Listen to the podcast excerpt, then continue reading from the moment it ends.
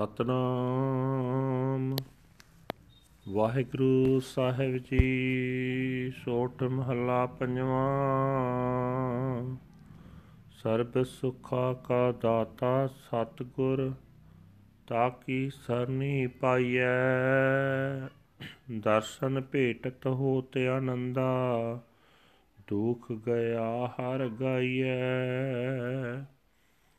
ਸਰਬ ਸੁਖਾ ਕਾ ਦਾਤਾ ਸਤਗੁਰ ਤਾਕੀ ਸਰਨੀ ਪਾਈਐ?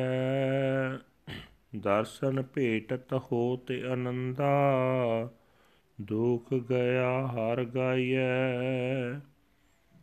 ਹਰ ਰਸ ਪੀਵੋ ਭਾਈ, ਨਾਮ ਜਪੋ, ਨਾਮੋ ਆਰਾਧੋ ਗੁਰ ਪੂਰੇ ਕੀ ਸਰਨਾਈ ਰਹਾਉ। ਤਿਸ ਹੈ ਪ੍ਰਾਪਤ, ਜਿਸ ਧੁਰ ਲਿਖਿਆ, ਸੋਈ ਪੂਰਨ ਭਾਈ। ਨਾਨਕ ਕੀ ਬੇਨੰਤੀ ਪ੍ਰਭ ਜੀ, ਨਾਮ ਰਹਾ ਲਿਵ ਲਾਈ। ਤਿਸ ਹੈ ਪ੍ਰਾਪਤ, ਜਿਸ ਧੁਰ ਲਿਖਿਆ, ਸੋਈ ਪੂਰਨ ਭਾਈ। ਨਾਨਕ ਕੀ ਬੇਨੰਤੀ ਪ੍ਰਭ ਜੀ ਨਾਮ ਰਹਾ ਲਿਵ ਲਾਈ। ਵਾਹਿਗੁਰੂ ਜੀ ਕਾ ਖਾਲਸਾ, ਵਾਹਿਗੁਰੂ ਜੀ ਕੀ ਫਤਿਹ। ਇਹ ਹਨ ਅੱਜ ਦੇ ਪਵਿੱਤਰ ਹੁਕਮਨਾਮੇ ਜੋ ਸ੍ਰੀ ਦਰਬਾਰ ਸਾਹਿਬ ਅੰਮ੍ਰਿਤਸਰ ਤੋਂ ਆਏ ਹਨ, ਸਾਹਿਬ ਸ੍ਰੀ ਗੁਰੂ ਅਰਜਨ ਦੇਵ ਜੀ ਪੰਜਵੇਂ ਪਾਤਸ਼ਾਹ ਜੀ ਦੇ ਸੋਠ ਰਾਗ ਵਿੱਚ ਉਚਾਰਨ ਕੀਤੇ ਹੋਏ ਹਨ। ਗੁਰੂ ਸਾਹਿਬ ਜੀ ਫਰਮਾਨ ਕਰ ਰਹੇ ਨੇ हे ਭਾਈ, ਗੁਰੂ ਸਾਰੇ ਸੁੱਖਾਂ ਦਾ ਦੇਣ ਵਾਲਾ ਹੈ ਉਸ ਗੁਰੂ ਦੀ ਸ਼ਰਨ ਪੈਣਾ ਚਾਹੀਦਾ ਹੈ। ਗੁਰੂ ਦਾ ਦਰਸ਼ਨ ਕੀਤਿਆਂ ਆਤਮਿਕ ਆਨੰਦ ਪ੍ਰਾਪਤ ਹੁੰਦਾ ਹੈ। ਹਰੇਕ ਦੁੱਖ ਦੂਰ ਹੋ ਜਾਂਦਾ ਹੈ।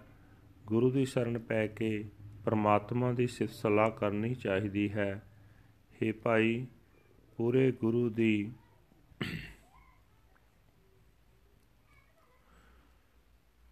ਸ਼ਰਨ ਪੈ ਕੇ ਪਰਮਾਤਮਾ ਦਾ ਨਾਮ ਜਪਿਆ ਕਰੋ। ਹਰ ਵੇਲੇ ਨਾਮ ਹੀ ਸਿਮਰਿਆ ਕਰੋ। ਪਰਮਾਤਮਾ ਦਾ ਨਾਮ ਅੰਮ੍ਰਿਤ ਪੀਂਦੇ ਰਹਾ ਕਰੋ, ਰਹਾਓ, ਠਹਿਰਾਓ।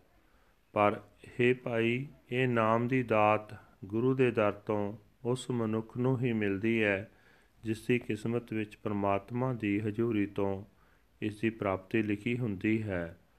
ਉਹ ਮਨੁੱਖ ਸਾਰੇ ਗੁਣਾਂ ਵਾਲਾ ਹੋ ਜਾਂਦਾ ਹੈ। हे ਪ੍ਰਭੂ ਜੀ, ਤੇਰੇ ਦਾਸ ਨਾਨਕ ਦੀ ਵੀ ਤੇਰੇ ਦਰ ਤੇ ਇਹ ਬੇਨਤੀ ਹੈ ਮੈਂ ਤੇਰੇ ਨਾਮ ਦੇ ਵਿੱਚ ਸੁਰਤ ਜੋੜੀ ਰੱਖਾਂ ਵਾਹਿਗੁਰੂ ਜੀ ਕਾ ਖਾਲਸਾ ਵਾਹਿਗੁਰੂ ਜੀ ਕੀ ਫਤਿਹ This is today's Hukamnama from Sri Darbar Sahib Amritsar uttered by our fifth Guru Guru Arjan Dev Ji under heading Sort Fifth Mahal. Guru Sahib Ji said that the true Guru is the giver of all peace and comfort.